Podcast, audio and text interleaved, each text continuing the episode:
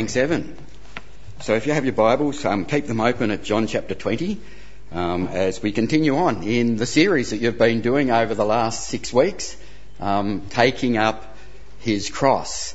And uh, I have the privilege of coming back again next week. You mightn't think that, but um, but we'll, the last two weeks um, of the series that um, I have the opportunity of just working through the rest of chapter 20. Lee worked through the first half of chapter 20. I had an opportunity of listening to that, Lee, so that was encouraging and challenging. And um, I know I say it most times, but I really enjoy the fact that you have your messages up on podcast. Um, so there's the opportunity of being able to listen to them, and if you've heard them once, well, you can hear them again and um, be encouraged um, by them. It's good for Heather and I to be with you. We feel like we're among friends. We know we're in the family of God, aren't we? But um, we have lots of connections um, with lots of folk here, and we really appreciate and, and enjoy um, the fellowship that we can have with you.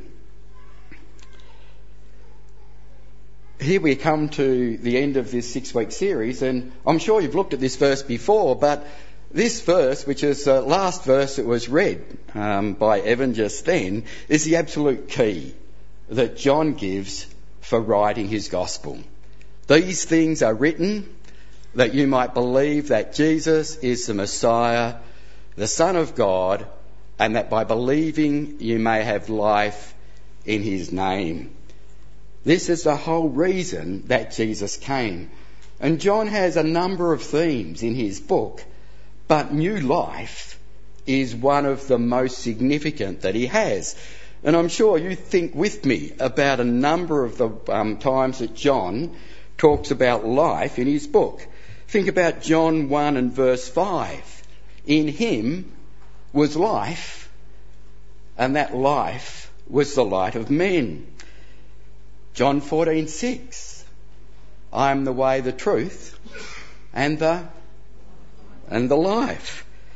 John 3:16 For God so loved the world that he gave his only son that whoever believes in him should not perish but have everlasting life. Indeed.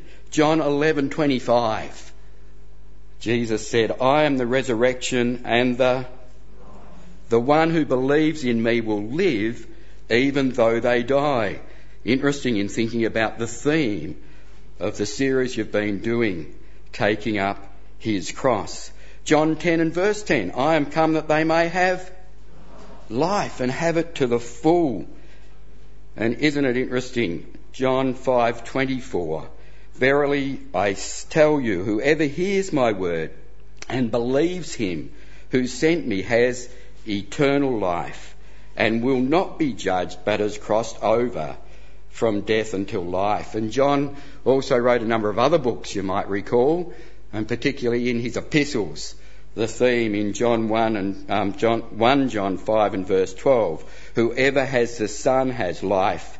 Whoever does not have the Son of God does not have life. We can't think about anything more important or talk about anything more important than the conclusion, as it were, in this epilogue that John brings us to in this last two uh, messages that I'll be giving from John 20 and John 21. These are written that you might believe that Jesus is the Son of God, the Messiah, and that by believing you might have life in His name. So that's the question, isn't it? Do we have life? Have we experienced that new life? And that's John's point. It's interesting, as we come to John's epilogue, he doesn't have a great commission. He doesn't do a Matthew. It's not as if he's making a big appeal and saying, now lifting up and heading out into the world. No, John is really practical. He's saying in this last half of chapter 20 and in chapter 21, what does everything that's gone before mean? So what? What difference does it make in a disciple's life?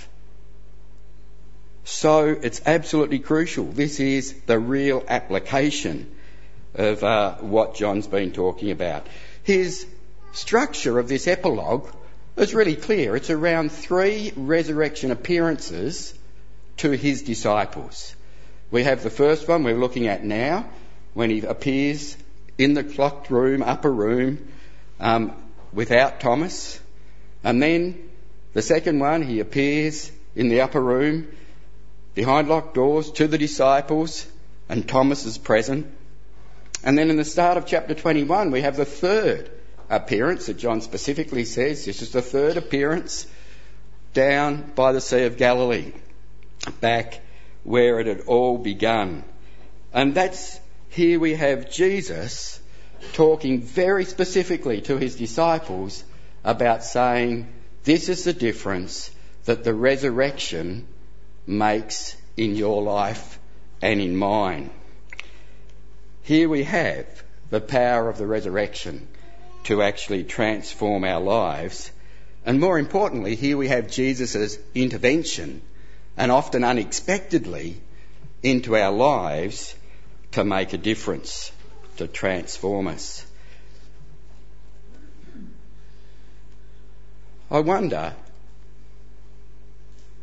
that's what we've just been talking about, but I wonder what your situation right now is. What are you experiencing? What is your life like right now?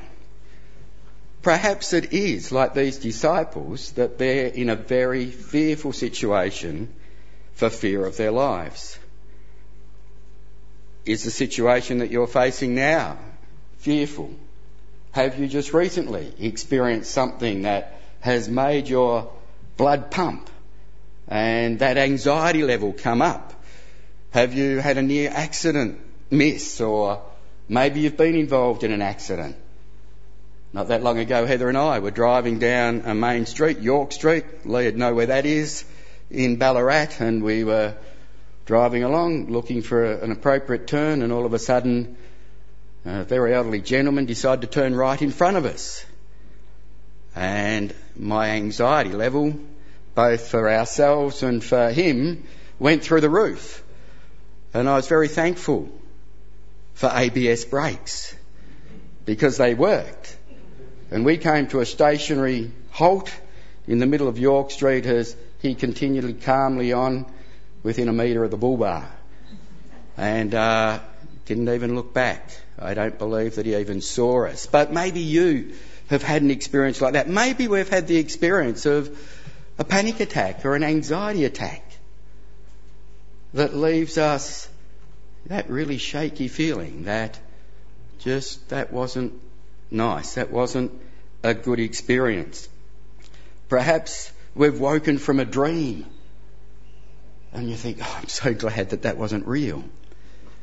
I had a work colleague a number of years ago shared one of these dreams with me when I was living in Hamilton and it was that he woke from a dream where he'd been killed in a car accident driving along a road just near Hamilton that he recognised really clearly and from that day on he refused to drive down that road. It was a main road. He would go out of his way by half an hour or more to get to his destination because he was in fear for his life because of a dream that he'd had about an accident that killed him supposedly on that road. Maybe you're fearful of death. Maybe you're fearful of a doctor's appointment that's coming up this week. Maybe you're fearful that your relationship or relationships of children or family um, won't survive or will break up. Here we have, and this is what's so practical about God's Word, here we have recorded a situation where the disciples are absolutely paranoid. They're in fear of their lives. They're in an upper room, the doors are shut, and the doors are locked. And what do we see? We see in this situation that Jesus unexpectedly enters. They weren't expecting him. They knew that he was going to rise from the dead. They'd been told, as Lee highlighted in his address, that Mary had seen the Lord and had told the disciples we know that John had entered the tomb and he, it says that he actually believed. So presumably that means that he believed that Jesus rose from the dead. But here, they're behind locked doors for fear of their lives, and all of a sudden, Jesus enters that situation and stands amongst them. It's interesting to note in that the doors are shut. The disciples have shut everyone out. But Jesus still comes into the room. The situations that we are experiencing now, that we find ourselves in, that we might have been in last week, that will come up this week, sometimes we shut people out. We shut the doors. We withdraw. We're fearful. We're not sure what's going to happen. We don't seek help. We don't want to talk about it. We batten down the hatches. Our mind's just not functioning quite like it should.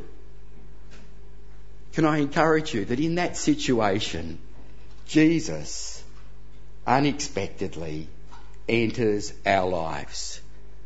Jesus can go in our lives where no one else can go. We can try and shut him out, but in his graciousness, he will intervene.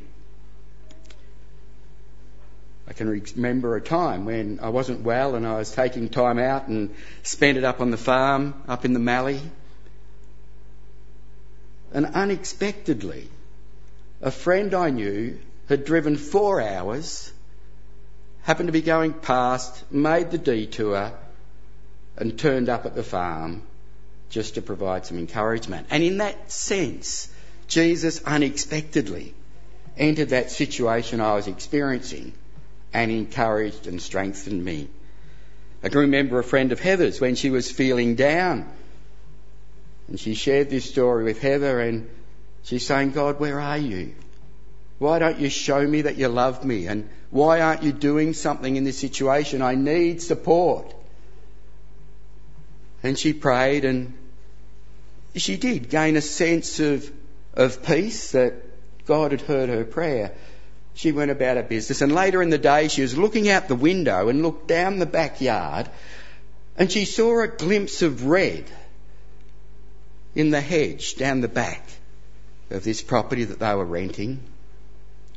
She thought, oh, the kids have kicked a ball down there and I better go and get it. Or maybe it's a, a piece of cloth or something. And she went down and she opened the hedge up and here, all through the inside of the hedge, were these beautiful red roses blooming.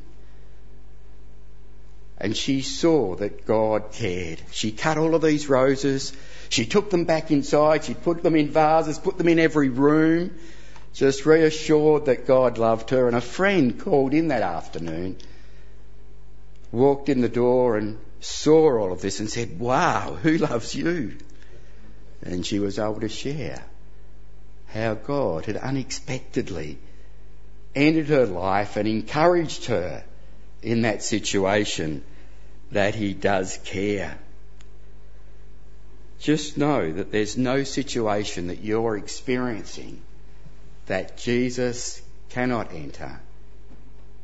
And be surprised, or don't be surprised, when he does. And the doors are locked, aren't they, for fear of the Jews? And fear is the place in our lives that Jesus can most make clearly make his peace and his power known. It's when we weak, when we're weak and we realise that we're not coping, that Jesus can actually support and do his work. It's when we think we're going okay and we're hanging in there that often we don't experience the support because we won't allow him to do that. Jesus comes to us when we're afraid. The psalmist said, When I'm afraid, I will trust in you. Isaiah said, Fear not, for I am with you. Be not dismayed, for I am your God. I will strengthen you, I'll uphold you with my righteous right arm. So here Jesus stands among them in the middle of the meeting. He's not on the edge, he inserts himself into the situation and he doesn't toy with them. He doesn't say, hey, do you recognise me? Who am I? He doesn't play games. No, it's really clear that Jesus is alive and wants to intervene in their situation. And what did he say that he wanted to do? Three things. If we read through this passage, it's as clear as a bell. Verse 19, he says, I give you my peace. Peace be with you. In verse 21, he says, I give you a purpose. As the Father sent me, so I am sending you. And in verse 22, he says clearly, I'll give you power. He breathed on them and said, Receive the Holy Spirit. The power of the Spirit at work within their lives, even though that was to come a little bit later. And so, what does this actually mean when Jesus says, Peace be with you? The relationship they thought was broken. But here Jesus all of a sudden comes in and he says, Peace be with you. It wasn't just a simple greeting. This actually meant something. This was Jesus saying, I give you my peace. And this consists of, in my thinking, three things. Firstly, peace with God. In Colossians 1 and verse 19, you can read there, For God was pleased to have all his fullness dwell in him, and through him to reconcile to himself all things, whether things on earth or things in heaven, by making peace through his blood shed on the cross. Therefore, since we've been justified by faith, we have peace with God through our Lord Jesus Christ. Here, their situation goes from fear to peace. Isn't that encouraging? In the situation that we might find ourselves in, first and foremost, we can know that we can experience peace with God. Are we at peace with God? Have we taken that step of believing in the Lord Jesus Christ as John's reminding us? These things he's written so that we might believe that Jesus is the Christ. I can remember a time, I trust you're able to remember a time, when by God's grace we believed and accepted him into our lives. Romans 10 verse 9. If you confess with your mouth and believe in your heart that God raised him from the dead, you will be saved. I mentioned before, we know that John has already believed. He tells us that when he entered the empty tomb, he believed. It's interesting.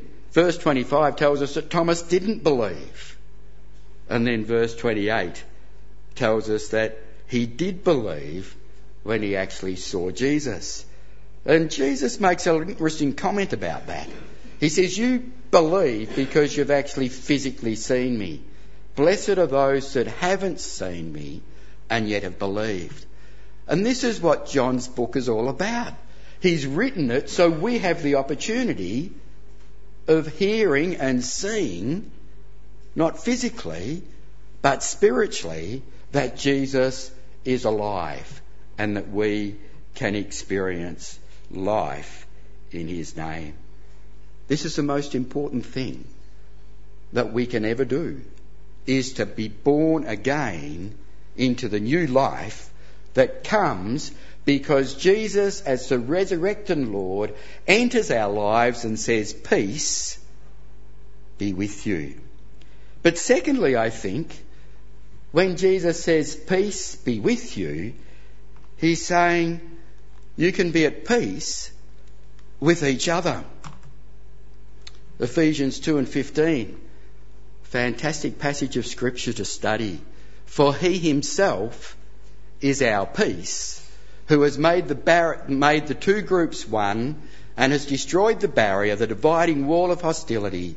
His purpose was to create in himself one new humanity out of the two, making peace, and in one body to reconcile both of them to God through the cross by which he put to death their hostility.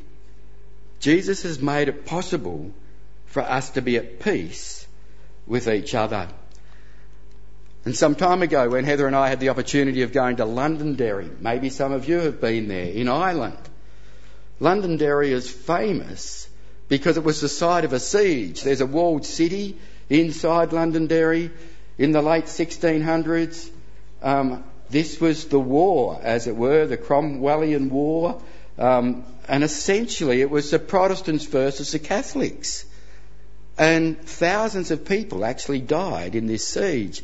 But what I found so encouraging was that photo I took, and I've inserted the cross into it, is they've got two people, and if you take it from the other side, their hands are apart. But if you take it from this side, their hands are together, because this was about the resolution of the Catholics and the Protestants stopping warring, being at odds. Now, Paul's talking about the Gentiles and the Jews, but here the Catholics and the Protestants, and on the base of that statue is printed those words. And I just found that so encouraging that they saw very clearly that this was the work of God in being able to bring about peace um, in that situation. Is there someone that we need to make peace with? Are we experiencing a broken relationship with a friend, with a family member, with someone at work where there's genuine hostility? It might be out there on the surface, but underneath it's there. What I believe Jesus is saying to us this morning as he said to the disciples, Peace be with you. His shed blood, the cross, has enabled us to make peace with one another. Can I encourage you to make that phone call, to write that letter, to walk across the room, to have that conversation, to help bring about peace because of the blood of Jesus Christ that enables the two that are at war to be at peace with each other A couple of classic verses. Jesus said in the Sermon on the Mount, Blessed are the peacemakers. Let's be a peacemaker today and this week. And in Romans 14:19 Paul says, "Let us therefore make every effort to do what leads to peace and to mutual edification." We mightn't be able to resolve the situation if the other person doesn't want to come to the party.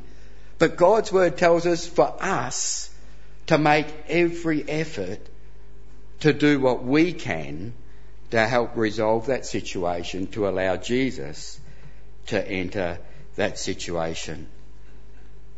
And thirdly, I think when Jesus says to the disciples, he says to us, Peace be with you, that we can be at peace with ourselves. Look at this for a verse from Scripture. Don't think this can be much clearer. Hebrews 9:14 How much more then will the blood of Christ who through the eternal spirit offered himself unblemished to God cleanse our consciences from acts that lead to death so that we may serve the living God. How's our conscience? Is there a situation that just constantly replays itself on our mind? Is there something that we can't or we won't let go of? Something that someone did to us many years ago that we're bitter about? Talking to a friend of mine this week. He's retired. His mum's in care. But he cannot go to visit his mum by himself because of the animosity that his mum has to him for a situation that occurred over 40 years ago. And my friend graciously, and I've been praying with him and working, and God's at work in his life. And he experiences fear and anxiety. But graciously, God is giving them peace, and he goes and visits his mum, but he always goes with his sister, just because it changes the dynamics but this sense of something in his mum's conscience that she just won't let go of, that still keeps this barrier between her in her late years. And we just pray that God will intervene. So is there a situation that our past is paralysing us? Our past doesn't have to paralyse us. It still can be painful. But through the blood of Jesus Christ, our conscience can be made clear. God's forgiven us. We need to act on that and move forward so that we can find genuine peace of mind. It's not through some meditation technique. It's not through spending time alone, holidaying, or doing something and getting away that gives our mind peace. Because our conscience goes with us wherever we are. This verse tells us that it's the blood of Jesus Christ from the power of the risen Lord that enables that situation to be resolved. A couple of lovely verses. Isaiah 26 and 3. You will keep him in perfect peace, whose mind is stayed on you. Philippians 4 and verse 6. Have no anxiety about anything. That means we will have anxiety, doesn't it? But in everything with prayer and petition, let your requests be made known to God. And here it is. The peace of God, which passes all understanding, will guard your hearts and your minds in Christ Jesus. The risen Lord enters our situation and he says, I give you my peace. But he also says, I give you a purpose. Verse 21 As the Father sent me, so I'm sending you. And we can talk a lot about that purpose. And there are lots of aspects to it. But the key one that I think just comes very clearly straight out of the scripture here is, is that Jesus was sent by the Father so that we could be at peace with God. So he's sending us to deliver that same message of peace so that other people can be at peace with God.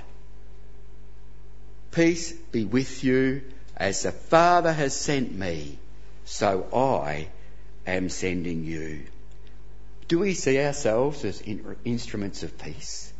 Can I encourage you that as you go out this afternoon, as you go out into the week, this coming week, that you see yourself very clearly as an instrument of peace.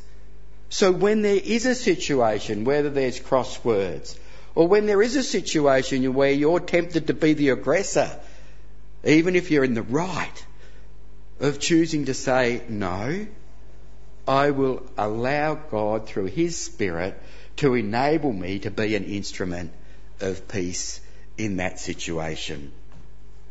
And finally, he breathed on them and said, Receive the Holy Spirit. He said, I think I give you, in this situation, the promise of power. Because we know it wasn't until Acts 1 and 8 that the Holy Spirit actually came. Jesus said, You will receive power when the Holy Spirit comes on you, and you'll be my witnesses in Jerusalem and Judea and Samaria and to the ends of the earth. Just a comment. There's a very difficult verse. I don't know whether you noticed it as it was read by Evan this morning. If you forgive someone's sins, they're forgiven. If you don't forgive someone's sins, they're not forgiven. We could spend a lot of time on this. Forgiveness is a really important word. Suffice to say, I think that what Jesus is saying, he's not saying that we have the power to forgive people's sins. How do I know that? Because Peter, in Acts chapter 20, uh, chapter 2, when he's giving that amazing message that people responded to and over 3,000 were saved, the heart of his message said this, repent and be baptized, every one of you, in the name of Jesus Christ for the forgiveness of sins, and you will receive the gift of the Holy Spirit. quite clearly forgiveness comes through Jesus and only through him. But I think this is a little parable. We know what a parable is. It's giving an intent, giving us a message of what the truth really is. And so here it is that as we share this message of forgiveness and reconciliation, and people believe it, then their sins are forgiven. It's not us having the authority to say, I forgive your sins.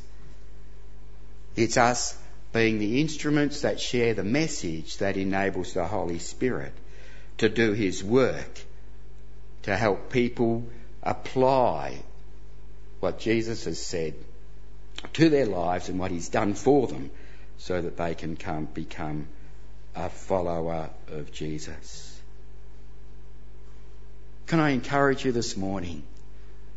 In that situation that you're experiencing or have experienced or are about to experience, that you might feel threatened, you might feel exposed, you mightn't feel that God's doing anything. Can I remind you that Jesus steps into that situation and he says, I give you peace. I give you purpose and I give you power so that indeed we might know that Jesus is the Son of God and that by believing in Him we might have life in His name.